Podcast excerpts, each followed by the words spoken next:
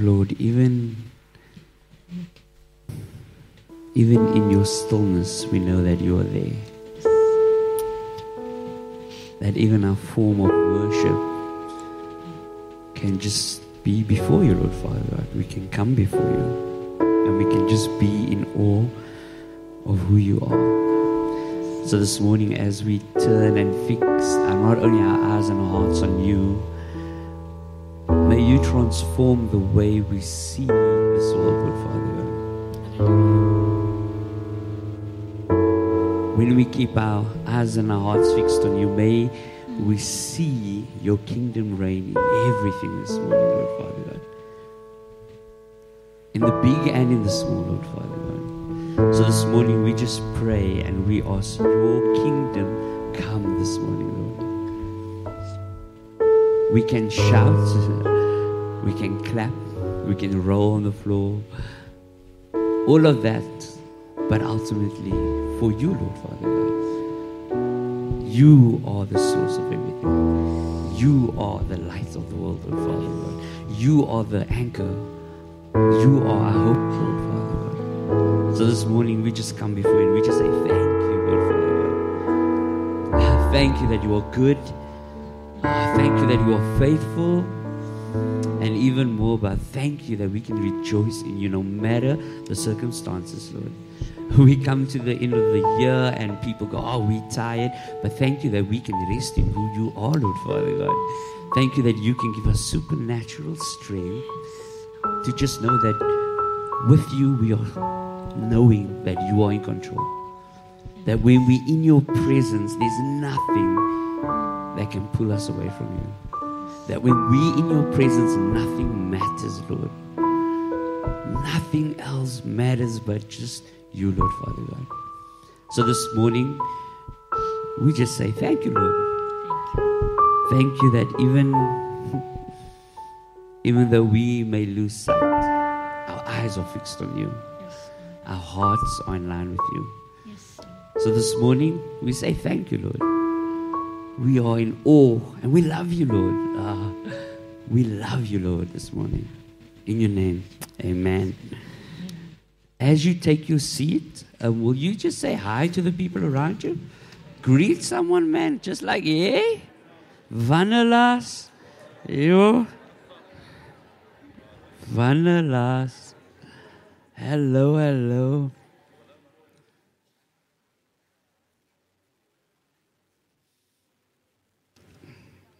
I'm laughing to myself because I see on my script today they've made all the dates bold and underlined. Praise God. um, but if you are here for the first time this morning, welcome to the Father's House Christian Fellowship. Ah, we are super excited to have you here. Um, we've got a little connection card. It's this pack um, where you can fill in your details. Um, have you not received one? No, oh, oh, oh, there she's, oh, it's, it's oh, it's I was like, ah, I'll send you one. Give her one anyway, man. you know, for the fun. um, we are really excited to have you here and um, that you can join us this morning. Um, please feel free to fill out that form. Um, give it to one of the guys that you see that is um, handing out our collection um, baskets there, and we will gladly contact you and just um, yeah, love on you, man, and want to connect with you. Um, we love celebrating birthdays here at the Father's House, so we've got a great list of birthdays happening over there. So if you know anyone over there, please, oh, Uncle Greg, yay! No, no, no, no, wrong. 29th, you. This is awkward. Um, see, it's not my fault this time. Clearly, you're nine. Don't look like a. but um, it's Greg. It's not Greg's birthday. Don't wish Greg.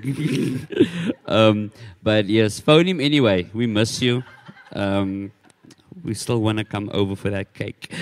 um, but bless all those who's having a birthday. Have a good time. Um, um, celebrate, and we just pray for more and more um, favor over your lives. Um, tonight, for those of you who don't know, Christmas carols. Yay! Um, oh, holy night, um, come let us adore, and all those other things. Jingle bells, jingle bells. Um, we are going to be here tonight at the Father's house on the lawn over there at 5. Um, please note, if you are a member of the church, um, and you have our church app, all the lyrics will be on there for you tonight. Oh, aren't we fancy? Um, so if you are a member and you don't have the app, speak to myself, Bertram, or anyone. We will help you get that app, and then you will be able to sing along um, the carols tonight. But if you did not know about the carols tonight, it's happening tonight at 5. Um, bring a blanket, a chair, some snacks, and your vocals. Come on, praise God, okay? Um, and you can sing super loud um, tonight. And we'll be outside, so you'll sing extra loud. Let the neighbors come and watch. Um, but that is carols tonight on the lawn here at the back. So you'll park and then you'll just walk on that side. The church might be open, might not be open. Don't skrik.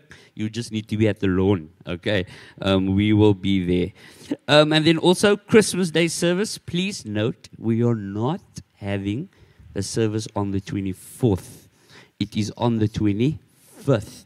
So Sunday, when you wake up and you're like, "Oh, I must get ready for church," um, don't, don't. Um, just repeat for Monday. wake up with that same zeal the Monday, um, and then you come to church on the 25th. It's at nine. It's gonna be a good one. Um, but if you do want to come to church, please feel free. Um, park your car, and you know what? Someone else will also must probably be here. So connect with them and an outside church. Um, obviously, we won't be here because we must preparing for Monday. but uh, do your thing. And then um, New Year's Eve service with communion will be on Sunday, the 31st at 9. Um, again, we are excited about these things. We also do know that um, people tend to slow down this time. Um, but the beauty of fellowship and connection is that it doesn't stop, right? So um, please feel free to join us, invite your friends, um, family, just come, come along and have some fun. Um, we still have our regular meetings happening, but this will be the final week. So, youth, um, for parents, please note this is our last youth happening this Friday, the 15th. I repeat, the last youth for the year um, on the 15th. We are starting at 3 o'clock though. Um, it's a public holiday. Um, it will be 3 to 8 on Friday. It's going to be a good surprise for the kids. Um, they don't know what's happening, but I am feeding them. So you don't have to stress, okay? Um, no, no, no, no, no, no, no. All is not invited. Just to clarify. Just to clarify. The budget was only for, uh, yes, whoever else is asking, a no. for the youth. Um, ladies meeting, Auntie Veronica, you're having your last one also this week. Hey, your last and final ladies meeting. So um, come, they're going to have a liquor celebration as well, Auntie Veronica. A big one. Yes, you invited to that one. That's the one you invited to. Yes. um, healing streams um, will still be open, but you obviously need to contact the office for appointment. And again, we just want to emphasize that um, the healing streams is not just for when you are, uh, you know, um, it is there for you to remain healthy in, in who he is. So please feel free, um, especially during this time of the year. Um, if you just want to connect with people, have people pray for you, it's a good space to be. Um, so join, um, phone the office, um, except must now the Sunday of Christmas. no photos then.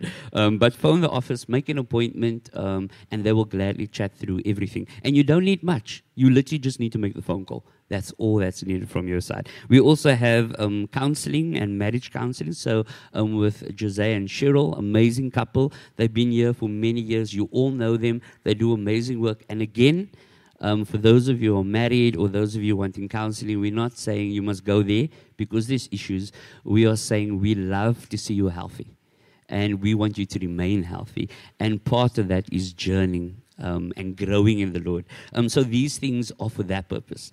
All right? Um, so please don't ever feel bad or don't ever feel shame or guilt about these things, but go because you want to grow. Whoa! Did you record that? Why? Okay, just checking tweet that later. All right. Um, and then on the 17th of December, we have our usual Sunday service at 9. Um, um, and also for those of you, if you're missing any of our service and you want to um, just recap, we do have them on YouTube um, and also on our church app. Um, there's a link directly to our YouTube channel, but also to our podcast. So for those of you who don't like to watch, um, you just want to play something in the background, we've got podcasts going with all of our sermons on there, um, so you can gladly have a look at that as well. Um, we've got corporate prayer happening at 8.30 um, every Sunday, except was now the 24th. You know? But if you are here, still pray. Just can we put a camera up? I just love. Oh, it's going to be so amazing just to see y'all gather. Um, it's going to be so cute. I'm saying so because I must probably will also wake up that morning thinking I was come. And then please take note the church office will be closed as from the 14th of December. It will close at 1 and it will only reopen on Monday the 8th. Um, but take heart, our pastoral care does not close. Oh, come on, praise God, Didi. Um, it is still open. So contact Didi for all your pastoral care needs. He might be going away. Contact him. Just be like, I need your care. Where are you? Come and care for me. Um, please don't. don't be weird. Um, but yeah, and that's all announcements I do have. Um, I'm going to call Zinzi all the way back here quickly. She just wants to share something. And then the communion is, I mean, the communion, the money, the money's gone. Um, oh, there's it. Oh, come money. Let's just pray. Wow. Um, were you waiting for me? I'm sorry, Uncle Pete, man. Shame, man. Do you want to pray? Oh, sure. People that fight over prayer are so godly. um, Lord, we just say thank you that even during times that people are uncertain and that things don't look great, you are there for us, Lord. You provider, you always meet our needs. So we just say thank you, Lord. Thank you so much. And we pray that whatever this church receives in whichever form and in whatever way, that it may be to the extension of your kingdom, Lord Father God. That we'll be able to not only bless people, but we're able to extend the reach of your love everywhere, Lord Father God, for future, um, for nations, for cities. And may we be a blessing to not only other churches, but people as well, Lord Father God. So may this be you use to just extend what you're doing, Lord Father God. In your name, amen. Hey, you're looking good, eh? Thank you. Hey. Not bad yourself, eh? Ah, I try. Uh, it's not about us right now, Uncle Peter. Where's there we are.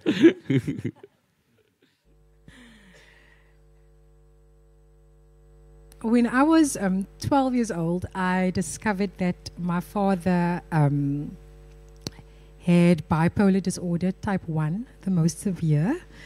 Um, and it was a very traumatic uh, thing to see his personality change, and uh, so he would enter into severe mania.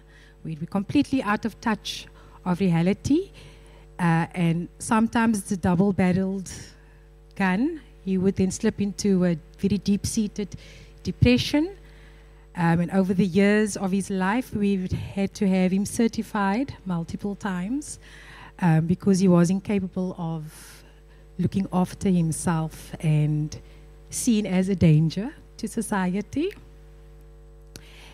And he had a very tumultuous, there's no other word, I can search for a word, tumultuous is the word for his journey. Um, he never broke things. He wasn't, he was just self destructive.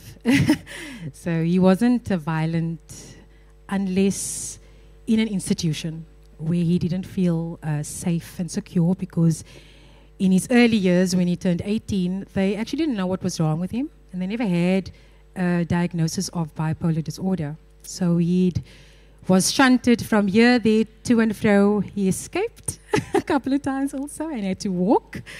Uh, he walked very far. They found him, picked him up in a police van, and took him back to the institution. And that was the beginning of a very troublesome journey. In 2007, I was 27, and my parents got divorced. He uh, defaulted, is the best way I can put it. He decided he didn't need his medication and he would play with his dosages, very dangerous thing for uh, severity of his disorder. And um, he made a couple of decisions that were not so great. He entered into a second marriage that I did not vocally agree to. Um, And that was the beginning of me learning a couple of things in retrospect. And in retrospect, he made a transaction. That marriage was a transaction because he didn't want to be a burden to my sister or myself. so he, in his troubled mind, um, came up with a solution. Society can't look after me. I don't want my daughters to look after me because I know I am a mess. And so his transaction was I would get married to this woman and she would look after me. But in the end, it was not like that. Because I had the foresight at the very first meeting, meeting with her. I know, God's just like that with me. I saw beyond the smiles. And I knew that this was just going to end badly, which it almost did. But God is a faithful God. I did not understand my dad very long time, and we fought, uh, knocked heads, disagreed, and I challenged him. Even in his marriage, I challenged him, and he never spoke to me for three months, hard three months, because I do love my father dearly and it's a present tense, still getting used to that. And um, fast forward to 2016, he slipped into a severe episode. He was over 60. There are no studies uh, for that type of disorder. They don't know what really happens. Um, and he was in that episode for seven months, in which time I made horrifying. Uh, I was like an investigator and I discovered terrible, dark, evil things that um, I, do, I do struggle to talk about. And through the help of some of you here, to whom I could speak these dark things to, to whom I could say, This is enough now. I will not let the darkness engulf my father any longer. And so I brought out all the dirty laundry to a few trusted. And I said, I'm sorry, this is going to be TMI now, but you need to understand my point of view. My point of view is I've had enough of this. He will not die physically, emotionally, spiritually. I refuse to accept that and to put him under curatorship because he was no longer fit to look after himself. Uh, so, together with a medical and a legal team, and many tough conversations with his second wife in the room, I became an advocate to my dad and I said, This is what is happening. This is what is happening. This is what is happening. To the point of threats and wanting to smash my car. And I had to be very bold. And I asked the Lord, give me boldness. My father was very fragile. And he said, But I'm so afraid. And I said, Daddy, look at me in my eyes. I am not afraid of her because I know who I am. Fast forward, my sister and I tried multiple times to get him out of the marriage, and he was still in a transactional state of mind. And we believe that his dementia, it was vascular dementia in the frontal lobe, the seat of judgment. He had lost his judgment. So in retrospect, we all we were angry, obviously at the time, but in retrospect, we discovered, ah, he didn't have any more judgment. He only saw a smiling woman, and that's all that he could see. And through much tribulation, well, through much horrific, horrific, dramatic, traumatic circumstances. Uh, we, I fetched him one day. He was slipping. This was after his seventh month um, episode. He was slipping into another m- um, manic episode. I left work. I phoned Leonard, my husband, and I said, "I'm picking him up, and he's never going back there again, ever. I will take him with the clothes on his back. That, that was his house. It was his house. He had assets. He had pension. He worked for the city for 33 years.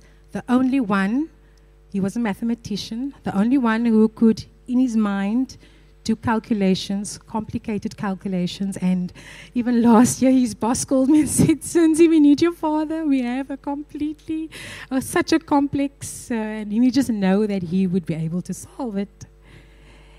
And um, so I was, I'm a very proud daughter, despite the horrific, traumatic, and dramatic circumstances. And he decided, together with his medical team, that we would move him and he never went home after that day. So I did a couple of bold things because I had to, a couple of extreme things because I had to. And the Lord guided every single step. And his last four years was lived in peace, was lived in, he had dignity. He lived in the most fanciest place. I always say, Dad, I feel like I need to dress up when I come visit you here. He lived in the most fancy. He wanted nothing, he lacked nothing. And though all his assets were lost after his passing, I count it all joy. Because earthly things, you can't take that with you when you die. Those things remain behind.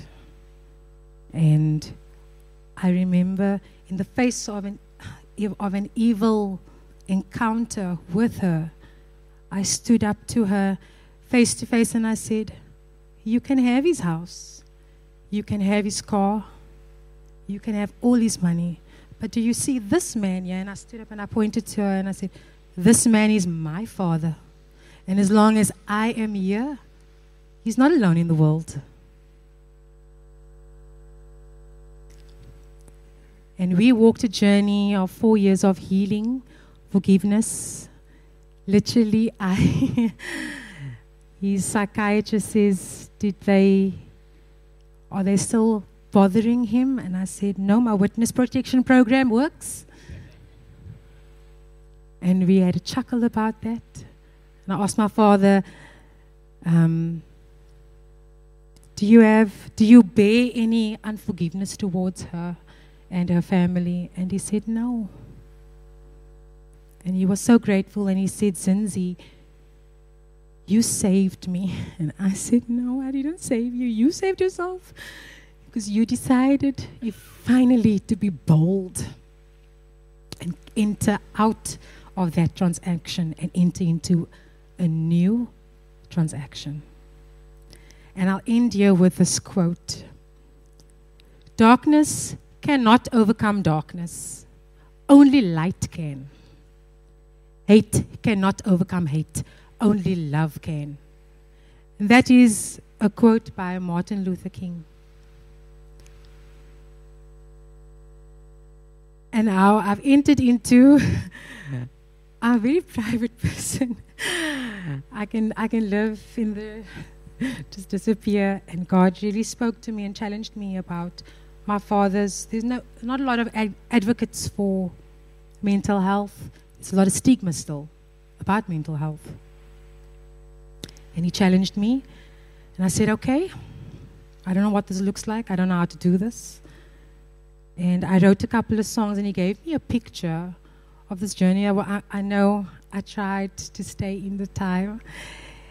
And um, it was a picture of my father as a flower completely burnt in the corner of a barren land. It was two days before his memorial, and I was holding up my arm. God said, This is your arm that you are holding out your hand, and I'm hardly touching the petal because it's ash, burnt, fragile. And I just waited. And I waited until he was ready to follow me out of this barren land. And he did to wild, open, free spaces in bounds and leaps. And you think that 50, 60 allies, that 61 years was possibly in darkness. Four years after that, complete and abundant light. Don't stop praying for your loved ones. Don't stop fighting for them, is all that I can say. Don't stop saying what you need to say. And so I wrote a song and a couple of songs, and I'm going to sing one. It's actually the titled um, song of, of my album. And I want to give credits to Cara, who walked, who was there when I just happened to need a soprano. God is amazing that way. And she said, Yeah, sure. She quickly learnt it. I want to give credit to Timothy, my cousin, for supporting me in this and for doing all the stuff. And because my other cousin, Chavez, um, released him, time from his family to sit with my album. Released him to do that. Chavez, thank you. Um, use it wisely. and um, I'm going to sing the song now. Just a little bit louder because I think it's quite soft. You can always turn it down.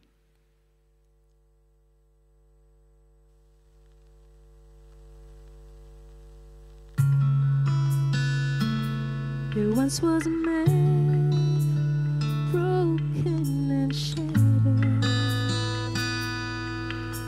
to wind.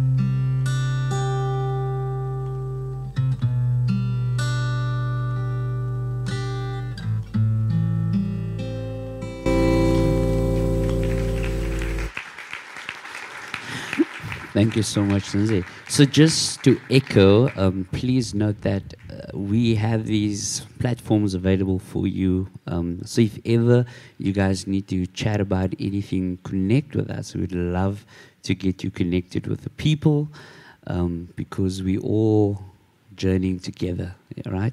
We all are. Um, so, I'm going to call up Mike, um, and he is sharing the word. Come on, somebody. Um, oh, water. Come on, Mike. Preach it up. Um, yeah. And we just bless you, Mike. And we just say thank you. So let's pray. Lord, thank you for who you are. And we just pray that uh, you would give us new revelation and new insight into this. So just bless Mike. Give him all that he needs. In your name. Amen.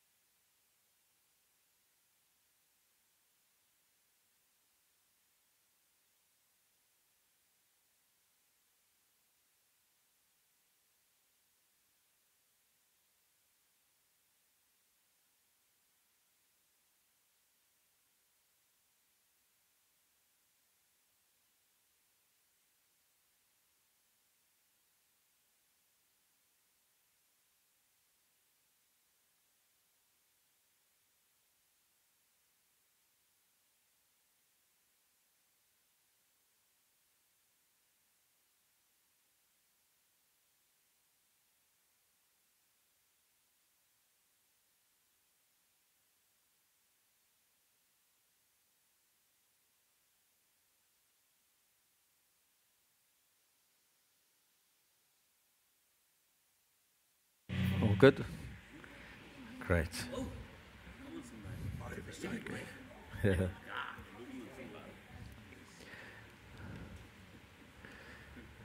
yeah, everything good. I just want to say one or two things. First, um, just I just want to announce that next year, Marlon and I are going on the road as a comedy team. I mean, he's just getting better and better. And we're going to do, I don't know, maybe. Warm, I, haven't actually spoken to Marlon about it, but I just knew he'd be in.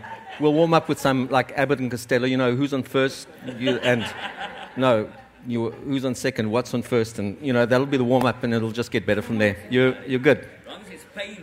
Fantastic. All right. So that's just a little heads up there. And then um, I just did have two verses this morning. I was just thinking of two verses came to mind, and I just wanted to read them as a prayer, as, as kind of the prayer for this. Um, and then I just wanted to, I was also so touched on thinking, Zinzi. Where's Zinzi? On that side. Thanks. Thanks for sharing that. I think, you know, so many of us have these um, in our family, you know? And, you know, you've got to share this stuff.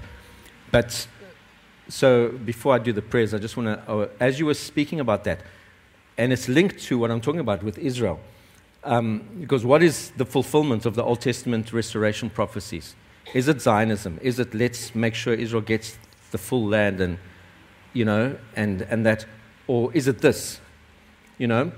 Um, and I was just thinking of that Malachi verse where it says, um, I will send the prophet Elijah before the dreadful day of the Lord. And the appearing of the Jesus is going to be dreadful for some. I mean, it says, Who can stand in his consuming presence? It says, The very, the whole heavens will, will flee at his that in his coming, um, he will. going flat by, by just the, the, his words, his, his splendor. You know, this is not gentle Jesus, meek and mild. So there is a dreadful day coming. And in the New Testament, in the covenant of love, it says, Flee the coming wrath. And it says, I will send the prophet Elijah before that coming day. And he will turn the hearts of the fathers to the children, the children. And that was a turning of the heart. And that is the fulfillment. That is the kingdom that has come. Because what happened with you and your ability was precisely because of what Jesus did yeah.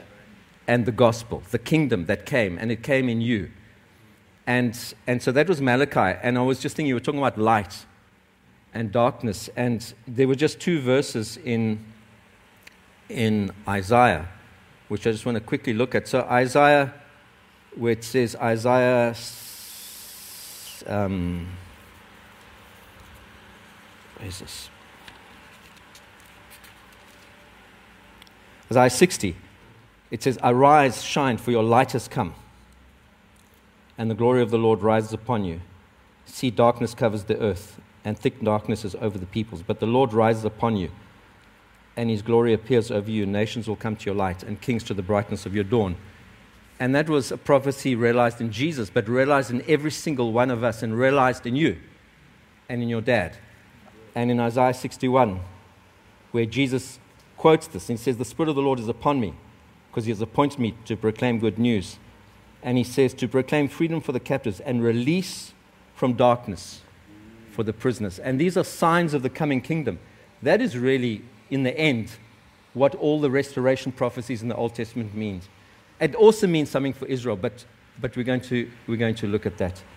Um, and just the two, the two Psalms that I just want to read and that's the prayer, opening prayer. You know, I really take this as an honor and as a, a responsibility to, to stand here, you know, with the bride of Christ. And I don't take it lightly. And I think, you know, our world's in trauma. Um, and this is the prayer. You know, God is our refuge and strength, an ever present help in trouble. Therefore, we will not fear, though the earth give way and the mountains fall into the heart of the sea though its waters roar and foam and the mountains quake with their surging. There is a river whose streams make glad the city of God, the holy place where the Most High dwells. God is within her, she will not fall. God will help her at break of day. Nations are in uproar, kingdoms fall. He lifts his voice, the earth melts.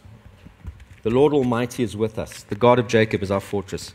Come and see what the Lord has done, the desolations he has brought on the earth. He makes wars cease to the ends of the earth. He breaks the bow and shatters the spear. He burns the shield with fire. He says, Be still and know that I am God.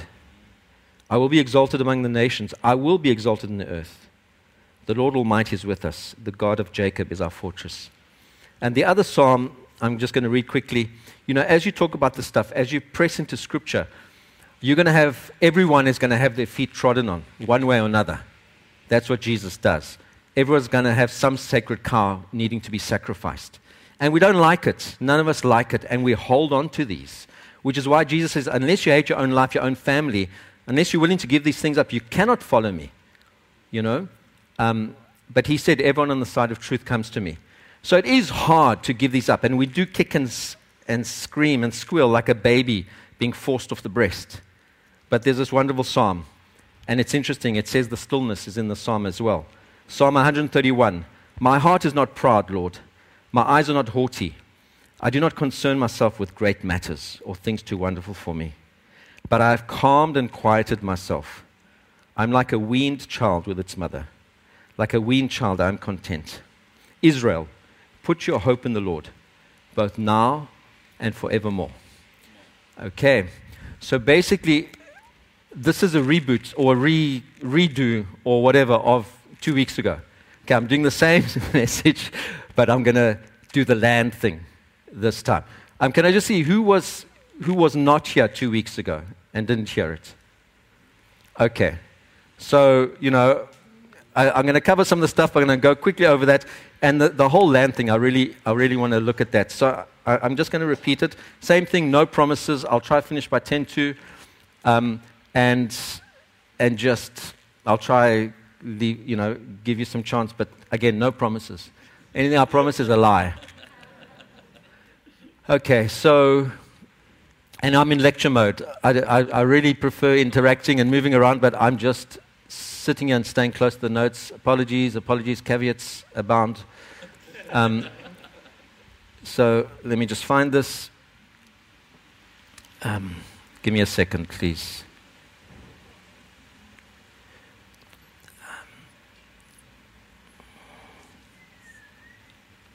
Okay, so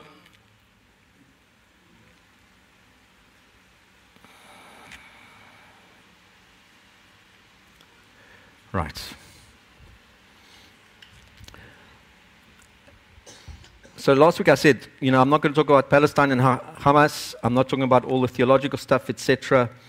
But um, the main th- the main issue really it boils down to the the whole thing about how are we meant to respond to Israel and the land and all that's happening.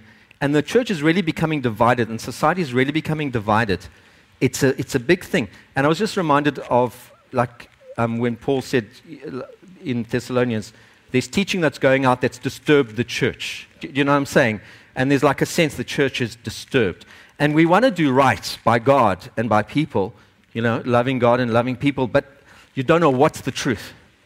And it, it, it creates a disturbance. And you want to commit, but you don't want to commit to what's not true. And this is a world in which it's hard to know what's true. You know, so, so hopefully I won't create confusion, but I'll just stick to the scripture. And and as I've been looking at this, it really does boil down to the theology behind it, and dispensational theology is a huge thing. All right. So that whole thing of, we'll, we'll look at that now. Um, and last week, two weeks ago, I also talked about it's very important to look at how do you interpret the Bible. That's why I called the talk from two weeks ago, which is the same talk, um, Israel, the church, and the Bible. And how do we l- put those things together. And the thing I said is, I quoted this verse from Paul don't go beyond what is written. And we tend to take a verse and we tend to make it say a lot more or a lot less than it actually says. And we tend to take it in isolation, in isolation from its context, in where it was first said and where it's located in the scripture, and in its, in its balance with all the other scriptures. And when we do that, we inevitably will come up with an unbalanced teaching. And everyone is doing this. We do it, I do it. Um, but it's just to, to really look at the scriptures honestly and say, does this verse say what it's being used to say? You know, and dispensations are using a lot of verses to say certain things, and people on the covenant side also are saying, using verses. And it's really hard to just come back to the scripture and say, Lord, what is your word saying in all of this? And I also said we need to avoid false dichotomies, like people saying, Are you pro Zion or are you anti Semitic? Those are false choices. The choices given in Scripture are always more complex. And it always involves being for all people and being against all people because we're on God's side. And God is for all and challenges all and it's much hard work, harder work to do that than simply settle on one side. All right. So last two weeks ago, I also said I gave two examples of challenging, like simplistic interpretation. I talked about the, the Hosea scripture. In Hosea, it says, Out of Egypt I've called my son. But he was rebellious, Israel, you know? And it's quite clear that it's talking about the people Israel. But the way that is interpreted in the New Testament is, is that's Jesus. Matthew uses that as a prophecy to say when Jesus fled, when his parents fled to Egypt and came back, he says that was the real meaning. And that is actually true. If you cannot find Jesus in every book of the Bible, Old Testament and New Testament, you haven't interpreted it correctly. Because he is the Alpha and Omega. He was what it was all about right in the beginning. And I've read the scriptures many times, and I can see every single thing in the New Testament I can find for you in the Old Testament in one form or another. The New Testament is not a new covenant, it is the fulfillment of what is really there in the Old Covenant. And we're going to see some of that. Okay, so, so again, when scripture is not definitive, um, then we can't just use that verse and say that's what it means, we've settled. And we do this all the time.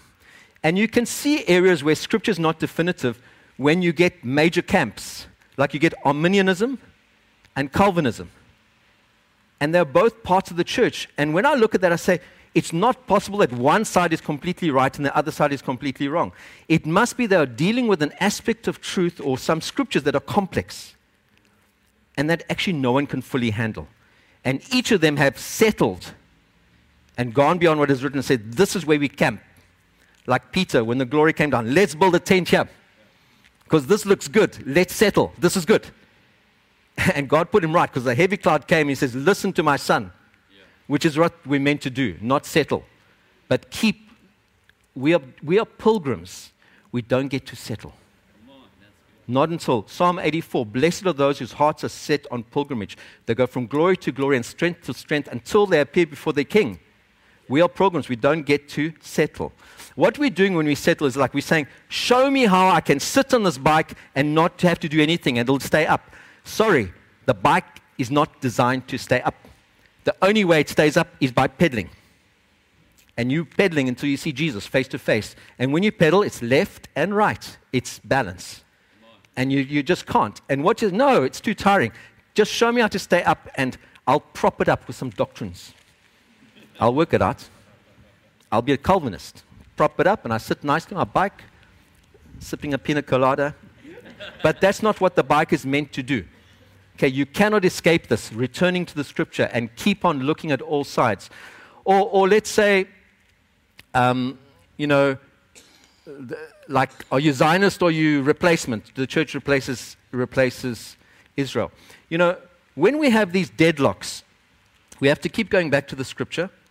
And when it's not clear, that's when we look at science and experience. We go look at what's really happening. It helps us unlock the deadlock. I'll give you an example. Like cessationism, it teaches that, you know, 1 Corinthians 13, it says, when fullness comes, prophecies will pass. It's taught that when the Bible came in fullness, we don't have the gifts anymore. And you can argue it both ways.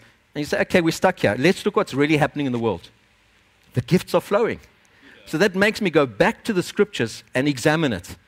And you don't invent something, you, go, you find what was locked away all the time. And that's what happened with the Jews. They misinterpreted the Old Testament. And when Jesus came to bring in the Gentiles, they resisted. They said, This cannot be. And God says, Okay, I'm going to step in. And he takes Peter and he takes him to a Gentile home. He has to give him a big vision. And then he pours out the Spirit.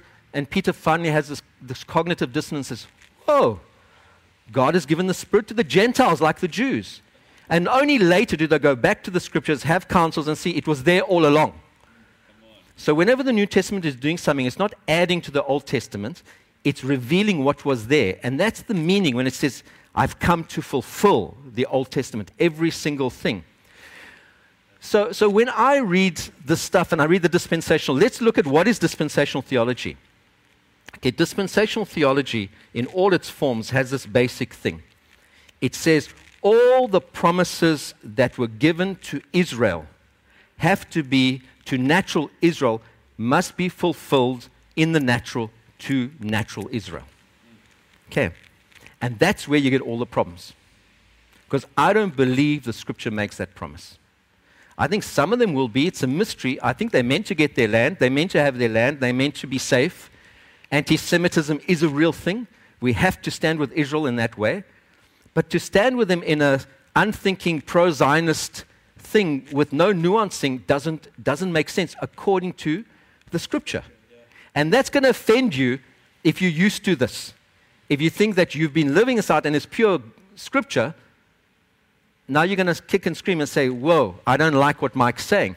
But don't believe me if it's not in there. So that's what we're going to look at. And we're going to get to the land. So, my personal habit, just to say why, when I read dispensational stuff, it doesn't make sense to me. Any more than when I read Calvinist, heavy Calvinist stuff, like Calvin said, God has only chosen some people to be saved. And he's chosen some people to go to hell. That's Calvinism, double predestination. He's predestined and um, grace is irresistible. Okay, I, I don't believe that because I don't find it in Scripture.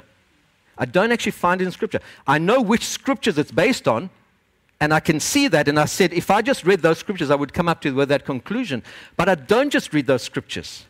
I don't just read Peter where it says they rejected the gospel, which is what they were destined for in isolation because I also read scriptures that say God is not willing that any should be saved. And Thessalonians, they perish because they refuse to believe. And even the strong one in Romans 11, it says they will be grafted back in if they don't persist in their unbelief. So, somewhere we have to put those scriptures together. I, don't have a problem putting it together. I think the, the sovereignty stuff that says God is sovereign, He has chosen some to be saved and some not to be saved does not have a sufficiently high view of God's sovereignty. Take that, hyper sovereign people. I know they're going to be very offended because God, in His sovereignty, is able to work in our free choice, even though He ultimately remains sovereign. And as it all works out, how does Scripture summarize it? That is what you were destined for. You were destined to be free and ultimately not have irresistible grace, but have resistible grace come to you. And in your freedom, say yes or no.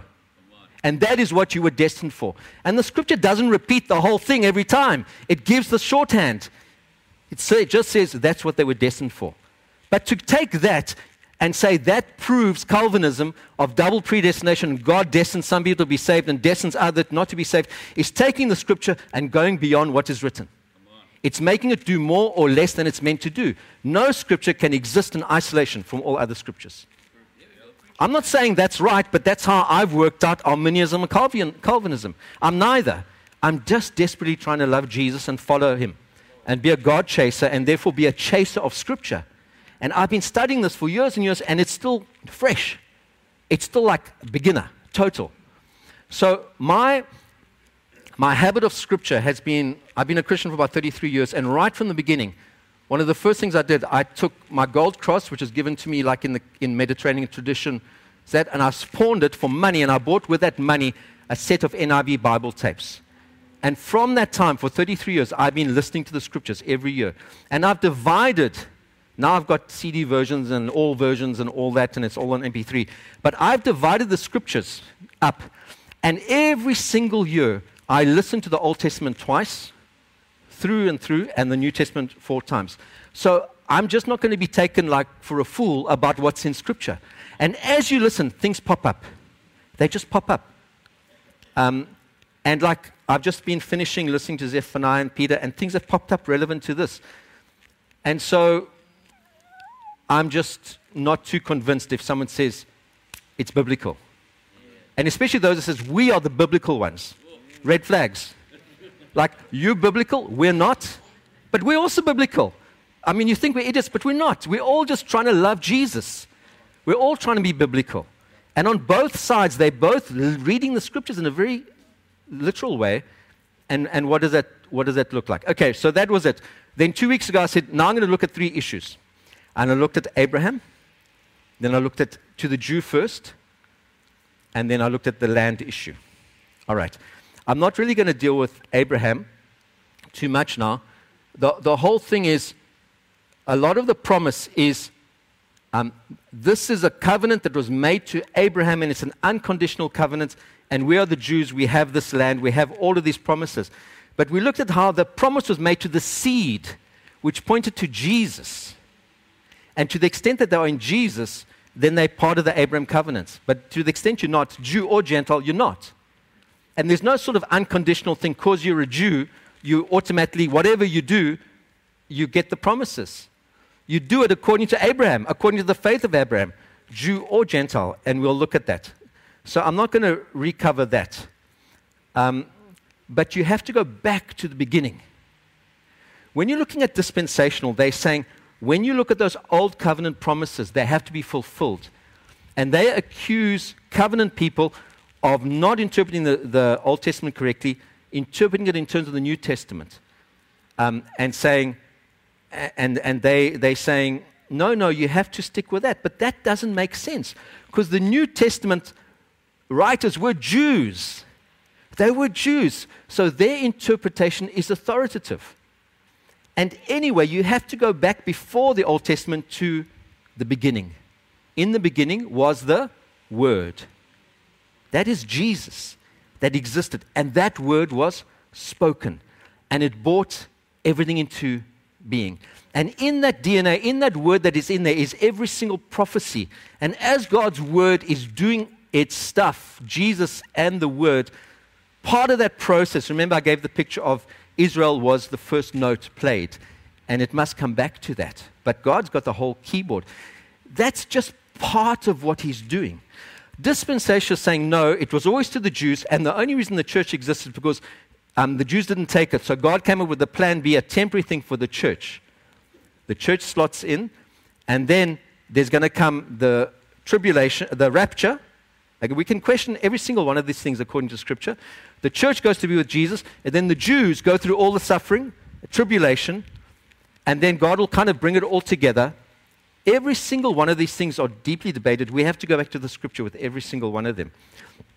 But when I read the Scriptures and I just reread them and reread them, these complex, sophisticated systems, which I compare to the bike that's propped up, I don't actually get it from Scripture. I don't actually see it in Scripture. So let's go to the next one, to the Jew first. And we also talked about that, so we're not going to talk too much. We're going to get to the land thing. Um, it said, just give me a sec while I find my, my, way here. The priority of the Jews. Okay. In Romans 1.16, it says, I'm not ashamed of the gospel because it is the power of God that brings salvation to everyone who believes, first to the Jew, then to the Gentile. Just finding my way here. Just give me a sec. Okay. So now, if you're very pro Zionist, you interpret that in a certain way. Priority is given to the Jews. Okay? That was always God's first plan, and we kind of are grafted in unnaturally, temporarily, but then ultimately they're going to be grafted back in, and God's main agenda is going to happen. I don't see that happening. When I read the whole scripture, I always see right in the beginning, God, it says, we were all chosen before the creation of the world. God had a bride in mind before the creation of the world. Okay? And God is not polygamous. Okay? God had one bride. And everything that He's done has been towards this wedding. And He has chosen different nations and, and done it all. I don't believe God failed when the Jews rejected Jesus, as dispensationalists say. Like Jesus came and brought the gospel, didn't go according to plan, so therefore let's make another plan of the church, which is a temporary insert until the Jews get back on. Because when you read the New Testament, it says, by rejecting Christ, they fulfilled the Old Testament scriptures. So it was there from the beginning. It was not a failure. It was all according to plan. From our side, it looks like it's not working according to plan. We are always looking at the back of the tapestry, where all the threads, and you can't work out what it is. But from the front, which we will see that side of eternity, we'll see it's all been according to plan. God has never missed a beat. Nothing has ever taken God by surprise. And everything has been according to his plan. He knew everything. He knew he would reject. He knew he would be stubborn. He factored it all in. And it is all unfolding according to plan. We don't have to come up with new schemes and explanatory schemes and that to try and explain away the mess. We can rest assured that He's got this all in His hands. It's not for us to work this out. Okay. Um, and, and so, first to the Jews, the way I explained it in class is two weeks ago I said, when it means first to the Jews, they have a priority. Um, it's first to the Jews because God started with the Jews. He's going to come back to them. But it's not first as in you have a special first place and now you have to create a scheme where now the Gentiles that have to. No, because the New Testament is clear. There's no leveling. Yeah. First to the Jews is just doing finished, finishing what God started. He offered it to them and he comes and offers it to them. And, and so that is, is more what it means. Um, let's look at some scripture, and that will, that will bring it into, into context. So he's speaking to the synagogue. He's speaking to Jews in a synagogue. Yeah.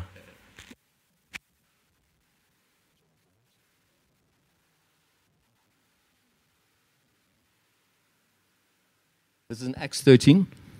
Um, right. I'm going to go back and forth within this whole Acts 13. Right. He's speaking to them and he's talking about Jesus. Okay, they're not receiving Jesus because they're looking for a conquering king who's going to kick the Romans' butt and give them the land back, just like today. That's what they're looking for. And they didn't see Jesus because that's not how he came. Um, and he says, through him, they're explaining to the, the Jews, through him, Jesus, everyone who believes is set free from every sin. A justification you were not able to obtain under the law of Moses. Take care that what the prophets have said, their prophets, Old Testament prophets, does not happen to you. Look, you scoffers, wonder and perish. For I'm going to do something in your days that you would never believe, even if someone told you. God, what God does, it's always going to catch us as a surprise. It's never going to fit our systems. It's always going to burst them. And we're always going to be playing catch up with God. Now I'm going back to verse 26. Fellow children of Abraham and you God fearing Gentiles. He's speaking to both of them because it's a mixed synagogue, in, not in, in Jerusalem, but in Asia. It is to us that this message of salvation has been sent. The people of Jerusalem and their rulers did not recognize Jesus. Okay, so he's talking about the Jews in, in Jerusalem. They didn't take it. Um, yet, in condemning him, they fulfilled the words of the prophets that are read every Sunday. It's not a plan B, it's not a mistake. It was all in the words of the prophets, it's all unfolding according to plan. And I was just thinking this week all the travail in the world, we don't have to get upset because it's all unfolding according to what is written. And the joy promised that is our inheritance now is given in this context. So we don't have to be confused. Still in Acts 13, when we go down to verse 46 and 47, then Paul and Barnabas answered them boldly We had to speak the word of God to you first. We had to. God started with the Jews, it has to come to them first. It's the only way. It was first to the Jews. Since you reject it and do not consider yourselves worthy of eternal life, we now turn to the Gentiles. For this is what the Lord has commanded us I have made you a light for the Gentiles, that you may bring salvation to the ends of the earth. Okay, so this whole issue is, is right there, right in the beginning of the church. Now, Romans 2, verse 28 29. Just to clarify, a person is not a Jew who is one only outwardly nor is circumcision merely outward and physical. No, a person is a Jew who is one inwardly. And circumcision is circumcision of the heart by the Spirit, not the written code. Okay. So now, this is this where the things split. If you're pro Zionist, if you're dispensational, then a Jew is a special category of person before God, and a non Jew is another. And that's not what the New Testament Jews said. That's not what they said. Okay. Does this mean Jewishness gets obliterated? Does this mean we replace? No, that's not what it says. Just because you say eh, that doesn't mean you say you, you're automatically saying the opposite. God will work it out. We don't know. He knows. He knows his kids. We don't. Can I come and tell you what to do with your kids? You'll put me in my place, won't you? Okay. Don't tell God what to do with his kids. He knows. He knows what he's doing. I have two daughters. They, my daughters, they don't get treated the same. They're different. I've got a plan, different plans for each of them, but they're fully my daughters. So surely God knows what's happening in Israel. He's got a plan with the land. When they went back to the land, it wasn't like God didn't know what was happening or he wasn't involved in that. Like, duh. I mean, it's He's got His plan. But we can only say, God, if you reveal it to us, we'll know. But we're not going to be arrogant about this. We're not going to work it out. And then make sure that everything else is interpreted according to that. It makes no sense. It doesn't make sense. So, um, okay, now let's just go deal with this. First to the Jew and the advantage of the Jew. Romans 3. In Romans 3, in verse 1 and 2, it says, Paul is speaking to Jews and Gentiles in Rome. And he says, What advantage then is there in being a Jew? What value is there in circumcision? Like, should we go to the other extreme of anti Semitism? No, much in every way. First of all, the Jews have been entrusted with the very words of God. You cannot deny that history. You cannot deny the burden they've borne. You cannot deny the anti Semitism. You cannot deny that history. You go and tell a parent your history with that child is nonsense. They'll put you in your place. You go and tell God the Jews are just nothing, or, or He'll put you in his place, in your place. Because He says, I know what history I've been through with my Jews, who are my people, and what history I've been through with, with my Gentiles, who are my people. You know, I'm God, you're not. Don't tell me how to parent. And don't work out the plans and dreams I have for my children. What I've revealed, go with that. Don't go beyond what is written. And we work it down to the finest detail. I mean, they even worked out dates of the return and they keep shifting it. Things like that. It makes no sense. Okay, so there's value. But then in the same chapter 3, from verse 9, what shall we conclude? Do we have any advantage? None at all. Now, are you contradicting or not? First, you say there's an advantage, then there's not an advantage. It's a contradiction. But the Bible's full of contradictions. They're not contradictions, they're paradoxes. There's a verse that says, Don't answer a fool according to his folly. And in the very next line, answer fool according to their folly. It's subtlety, it's truth that our human language can't contain. So it tends to like run out of petrol. So that's as far as I can go. That's all I can, that's the only way I can do it. But God will reveal by the Spirit. Okay. Same when Jesus said, You must eat my flesh, drink my blood. He was bringing heavenly truth into our human language, and people couldn't handle it. First, the blood was no, no, it was taboo for centuries, and or cannibalism on top of that. And a lot of people went away. And, they, and he says, Are you going away too? Does this offend you? What if I start talking about where I was before? What if I give you real heavenly revelation? And then he said, The flesh, my words are spirit. The flesh counts for nothing. Don't turn the spiritual words of Scripture into human words that we put in neat boxes, because then we have trouble. So then, Paul, in a not a contradiction, but it looks like a contradiction on the surface, what shall we conclude? Do we have any advantage? Not at all. So, on the one hand, there's an advantage because they got the truth first, but ultimately, they don't have an advantage. For we have already made the charge that Jews and Gentiles alike are all under the power of sin. As it is written, there's no one righteous, not even one. There's no one who understands, there's no one who seeks God. All have turned away, they've together become worthless. There's no one who does good, not even one. And in verse 19, it says this Now we know that whatever the law says, it says to those who are under the law. These are words Paul is quoting from the Old Testament to those under the law. In other words, Jews. Okay, this is not anti Zionism. This is Jews quoting Jewish scriptures to Jewish and Gentile audiences. And it says this so that every mouth may be silenced and the whole world held accountable to God. Isn't that a great scripture to put up on your wall? In today's times, whose side are you on? You know, which news feed are you following? Which clickbait are you overdosing on? And we say this no one is right except Jesus.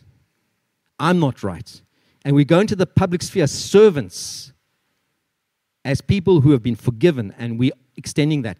And we will still be hated, but we will be hated for the right reasons.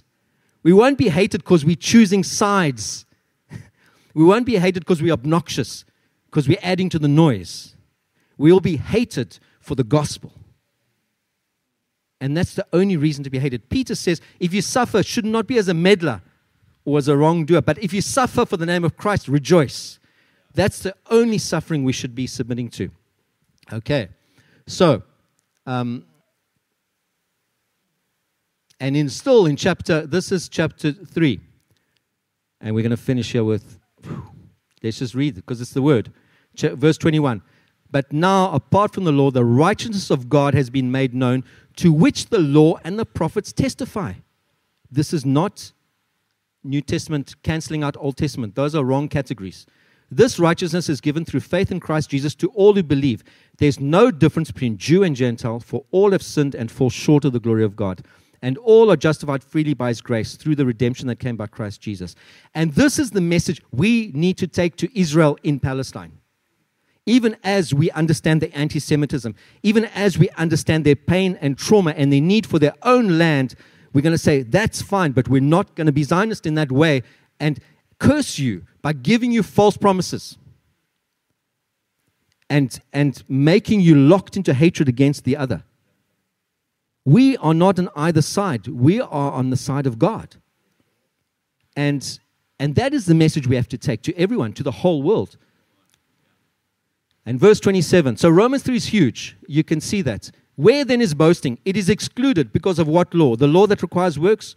No, because of the law that requires faith. For we maintain that a person is justified by faith apart from the works of the law. Or is God the God of Jews only? Is he not the God of Gentiles too? Yes, of Gentiles too. Since there is only one God who will justify the circumcised by faith and the uncircumcised through the same faith. Do we then nullify the law by this faith? Not at all. Rather, we uphold the law. And dispensationalism says we are nullifying the law by talking about, you know, those promises will not necessarily be physically fulfilled. And they're saying that's wrong because those promises were given in the natural, they must be fulfilled in the natural. You're nullifying the law. No, but the law itself, if you read all of it, would tell you that those promises could not possibly all be fulfilled as we are understanding. And if we can clarify this and this be part of the ministry we do to Muslims and Jews, then I think we're going to be doing our job as the church more than simplistically choosing sides. Because at the moment, the church is choosing sides. I had a past student send me a thing can, can you help me with some teaching? He's in London and he's got a church filled with, he ministers to Muslims, and he says, I don't know what to do because they're really struggling with the treatment of the Jews of their fellow of Muslim Christians, of not Muslim Christians, but Palestinian Christians. They're struggling. And then other churches which are more on the side of the Zionists are asking similar questions, and we have to return to the scripture. So,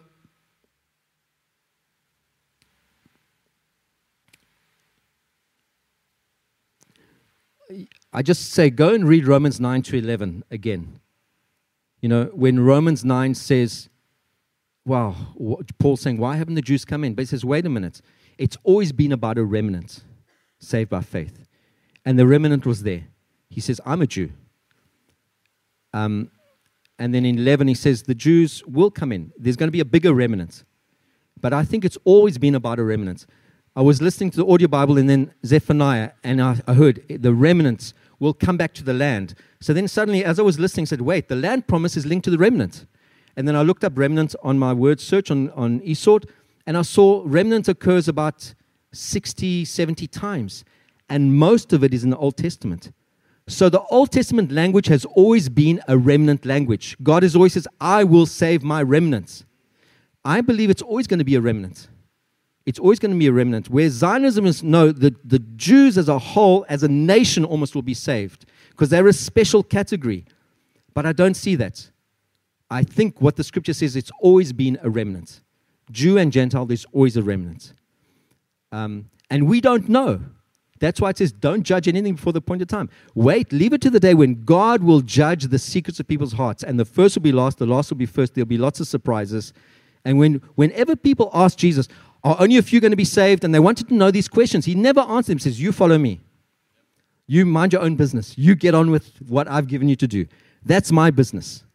I will take care of it. Okay, so I think the Jews first, the way I, I, I explained it to my students, and I always understood it. When God said to the Jews first, He chose the Jews.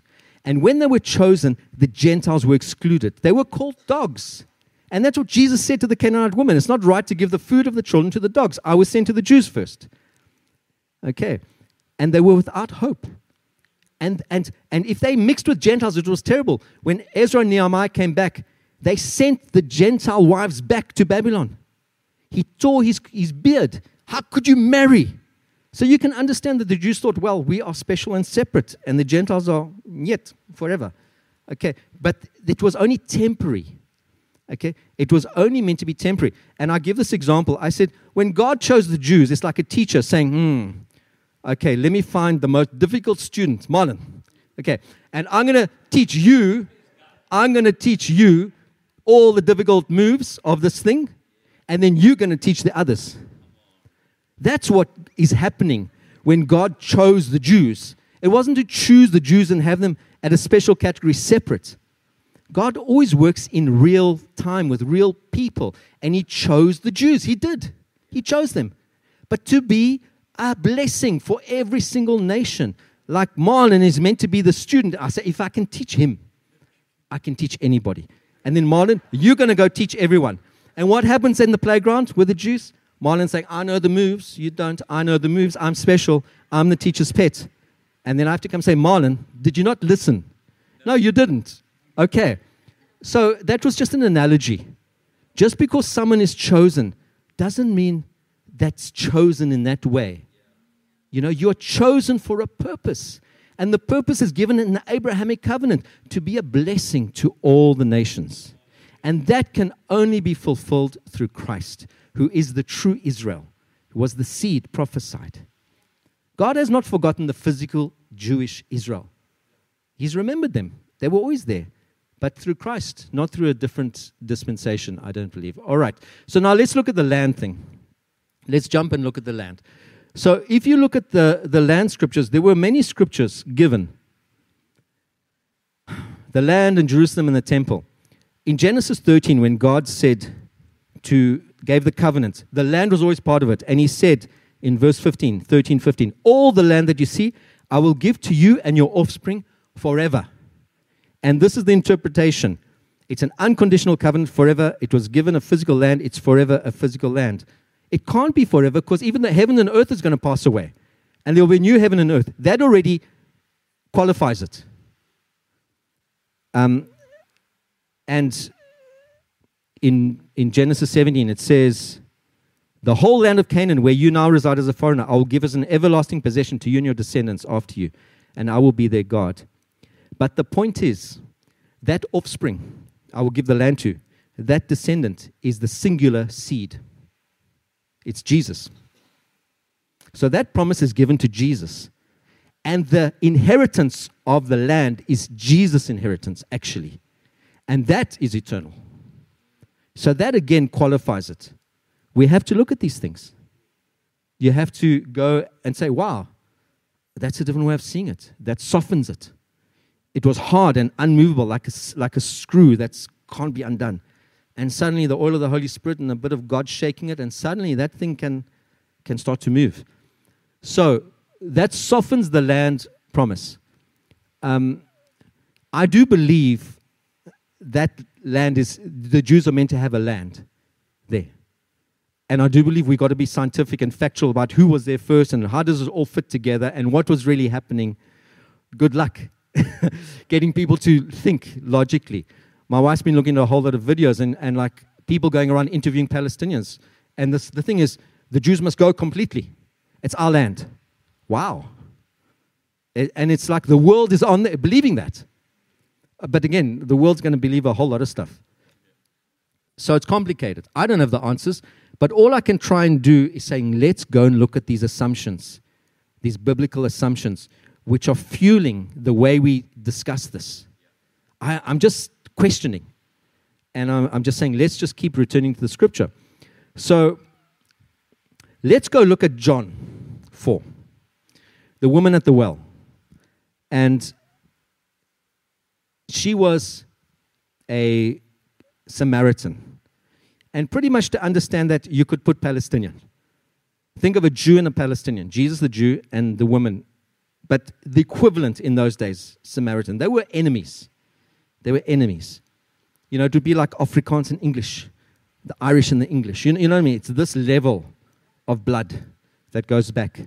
And the woman said, I can see your prophet, because he just read a mail. Our ancestors worshipped on this mountain, but you Jews claim that the place where we must worship is in Jerusalem. And this is what Jesus says Woman, Jesus replied, Believe me, a time is coming when you will not when you will worship the Father neither on this mountain nor in Jerusalem. You Samaritans worship what you do not know. We worship what we do know, for salvation is from the Jews. Okay, there's some facts there that need to be on the table. But more important, he says, Yet a time is coming and has now come when the true worshippers will worship the Father in the Spirit and in truth. For they are the kind of worshippers the Father seeks. So she was saying, Is it this land or is it that land? Does it belong to us? Does it belong to you? And he says, Look, there's some facts here, but that's not the point. A time is coming and has not come when those natural questions will be eclipsed by a greater question. The natural questions don't disappear, they go to second place. And if they're in second place, there's hope for reconciliation. But they're in first place, no hope. Does that make sense? It's like there's no male or female, but we clearly have male or female. But the male female issue cannot be first place. If it's first place, you have feminists chewing up you know, chauvinists and chauvinists chewing up feminists and no one wins. But if you put that in second place, there's hope for reconciliation. And Jesus is saying that is now secondary. The ultimate thing is not any physical land or temple or anything. The ultimate thing is your relationship with God, which has always been the ultimate thing. And it has only ever come through Jesus. The Bible says that Jesus died for our sins before the creation of the world. It says he entered a tabernacle that was not made with earthly human hands, not part of this creation. So Jesus has always been the sacrifice and solution for every human being. That is primary. Nothing, nada, rien goes in there except the individual and Jesus. Every single other thing is vitally important, but it is secondary. And Martha and Mary, Jesus said, Martha, you're worried about many things, but few things are needed. He says, in fact, one. Mary has chosen what is better. It won't be taken from her. She was there sitting at the feet of Jesus. And she was going to have to do the housework later, but right there, he came first. And he comes first. He is first and he's last. And that's what's worth going and suffering for and dying for. And saying, I will converse, I will talk about the issue, but on this basis. Because if Jesus is not there in first place, there's no resolution because the darkness of the human heart has not shifted. And dark human hearts cannot be peacemakers, cannot find solutions. You can just find political machinations that temporarily work and bless some and hurt others. So it's about Jesus. And I think the New Testament is full of this, and the Old Testament is full of this. And that is the explanation of the promises. They are primarily in Jesus, and only secondarily are they anything about land and that. In the old covenant, they didn't understand. So they, the, it's like the promise, the secondary promises loomed large, and the, the main promises were hidden. And the New Testament, it's turned inside out. And what was hidden is revealed. You know, he was always there. It was always about that. Okay. So that is that the New Testament is full of it, it softens all of these expectations of the land. Right. So I'm going to give you an example of how people take a promise and interpret it in a certain way.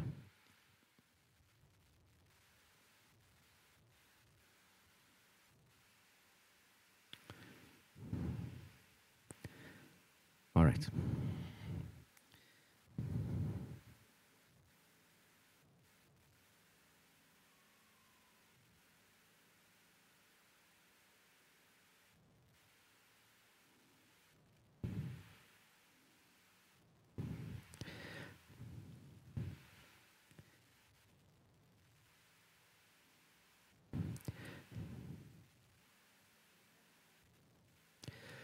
When in Acts, there was a, a, a, time where Jesus said, they asked him, Are you at this time going to restore the land to Israel? Okay? And Jesus said, It's not for you to know the times or the seasons that the Father has determined. All right. Now, if you hear that, does that make it sound more like the physical Old Testament promises are going to be fulfilled? Does that thing Jesus said strengthen that or soften that expectation? If you, if you hear Jesus saying, because they had this expectation, their physical promises of restoration, it hasn't happened. The Romans are inhabiting our land. And we, we have interpreted this to mean you're going to kick them out and give us the land. So they asked him, Are you at this time going to restore the land to us? And he says, It's not for you to know the times or the seasons the Father has fixed. Um, does it make does it soften that expectation or make you more expectant of the land? Does it soften it? Okay. But dispensationalists take that verse to prove their point. They say, you see, Jesus didn't tell them they were wrong to expect the land coming back. So it proves the point that it's going to be a physical promise restored. And I said, okay, well, then you can argue anything because you can argue anything from silence. You can say he didn't say it wasn't, so he meant that. And if he meant them not to know that the land wasn't necessarily totally physical, he would have told them, which is not how scripture works. It's unlikely that he would have told them. And it softens it. So, so we see these around specific scriptures, things get interpreted. and we just got to go back to the Lord. So I'm going to finish off with some some conclusions. Again, there's so many verses, and unfortunately, the only way to deal with something is to actually look at the whole of Scripture. You've got to go through every single relevant verse, which means that you can't do it on your own. You can't. And you've got to make a plan, and you've got to get a document, and you've got to have a place to store the verses, and you've got to do it, and you've got to read back and forth. You know, you don't even have to go read all the theology books. You don't. You just need to read the scripture. And you can go look on Google for a summary of the theology positions, you know, because when, when I go and read the books, I start to feel a drying of my soul, to be honest. And I just long to get back to scripture. The scripture never makes my soul feel dry. Never. And you've just got to do that. If you've built a spike and you've got a whole lot of bolts missing, something's gone wrong. Everything has to be used. You know, you can't just like put some things. Everything's got to fit. And if it didn't, you've got to go back to the drawing board. And so let's conclude here. What are some conclusions? You know, in Deuteronomy 29 29, it says, The secret things belong to the Lord our God, but the things revealed belong to us and to our children forever, that we may follow all the words of this law. And we can pray, Lord, make us humble to know what is given to us and what isn't and to know what to hold so firmly and fight and die for, and what to behold a bit less, and what's to be let go of, you know, what's to be changed. Um, and then the question is what is Jerusalem? Who are the Jews? And how are we to pray for their peace, as the Bible says? You know, when I look at the New Testament, the Old Testament, just looking at the Old Testament, what is Jerusalem? When I look at the whole Bible, I see Jerusalem as the physical Jerusalem. But I see also mainly Jerusalem as the heavenly Jerusalem. And it's both. And we are meant to pray for both. Okay? I'm not sure that we should be praying for at the, that physical Jerusalem to be restored and only Jews to be there and everyone else to get out. I, and some will believe that. And some will choose policies and support that. And what if that is creating war and suffering for the Jews? Because you just believe it has to be physical. So I believe Jerusalem is the physical Jerusalem that we pray for, but I think it's the heavenly Jerusalem, which is the dwelling of people from every race and tongue and sex and creed that have come through faith into Christ. And that is what we should be praying for. And we should be going to the Jews with that. Um, and when we have a pro pro Zionist, we almost let them off. We almost think, you have a different salvation plan. So I don't have to preach the gospel to you. That's actually what kind of it, what works, what happens. And what is Israel? I think I'm Israel. When I read all those Old Testament things on Israel, I receive them for me. And the Jews, the physical Israel, are Israel. And the church is Israel. And that physical land is Israel. And we've got to pray for Israel. And, and the Old Testament works loosely with these terms. If you go read Isaiah 49, it says, I have raised you up from the womb, Israel. Okay. And then in the next line, to gather Israel and Jacob to me. What? Israel gathering Israel? If I was an English teacher, I would have put red. Keep your, your pronouns and your subjects consistent. You know what I'm saying? But the Bible doesn't have to be that because it knows physical Israel, Jesus, the true Israel, is going to save Israel.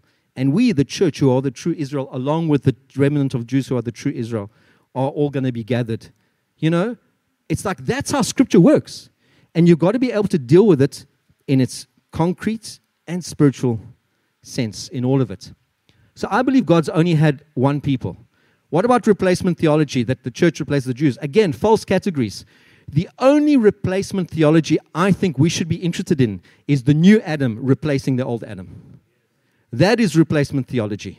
The church has not replaced Israel. I mean, you go to a Jew and say, Come join the church. He's going to say, Which church? You guys are in such a mess. you know what I'm saying? But when you say, Come to God, and uh, you're going to have to work it out how it looks, you know, but come out of the old Adam, Gentile and Jew, and come into the new Adam, the true replacement theology. So that's, um, that's the kind of thing. So I think we need to deconstruct Zionism for the sake of the Jews. For the sake, I'm talking about the physical Jews.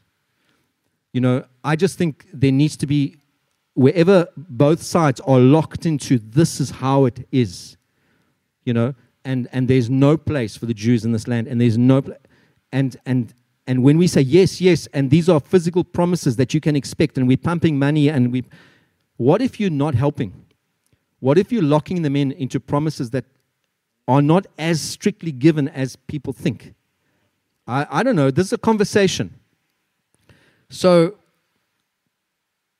you know, when it says, I believe we have to stand with the Jews. I do. But I believe we have to stand, this is the last word of promise. We have to stand with the Jews as they are revealed in the whole of Scripture. And the way the Jews are revealed in the whole of Scripture is a rebellious people that God holds out his hand to, that reject him, that he will never give up on. They are a type of humanity.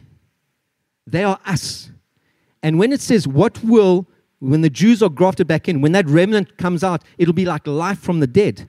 It will be, because if it works with them, it will be something. There will be a revival. There'll be something God has done. It's not that they are special as a people compared to Gentiles. I don't believe that. But I believe that God has never lost his affection for that history and that physical history. And when there's that, it will be life from the dead because God will be doing something so powerful that will be affecting us. To me, the Jews are like a canary in a coal mine. Do, do you understand what, what I mean by that? You know, they would take canaries in a coal mine because there was a sensitivity and they would die if there was gas. And, and it's like a test case the fact that the world has no place for the Jews is an indictment on the fallen state of the world. And if they have no place for the Jews, they're going to have no place for us. And we can't think, hey, it doesn't matter what's happening with the Jews. It's not that. You know? So we have to pray into all of this. And we have to pray for God to do what God does and to take our hands off what's not ours and firmly take hold of what is ours. I don't have the answers, but I'd like us to ask better questions. I'd like us to ask better questions. And this is the last verse, and I'll pray. 1 Corinthians 1 22, 24. Jews demand signs, and Greeks look for wisdom. But we preach Christ crucified, a stumbling block to Jews and foolishness to Gentiles. But to those whom God has called, both Jews and Greeks, Christ, the power of God, and the wisdom of God. Let's pray. Thank you, Lord, that no matter what is going on, no matter if the mountains are falling into the sea, we have such a solid foundation in you. God, wow, that we can have a supernatural peace and a supernatural joy and a supernatural love. It's so amazing, Lord. You will never abandon your chosen people. Thank you for that. You will constantly keep coming and seeking us and help us to surrender, Lord. Come and gather in your remnant, Lord. Come, Lord. Wake us up to the promises, the true promises that you have given, Lord. Just change us, Lord, and take us into your purposes.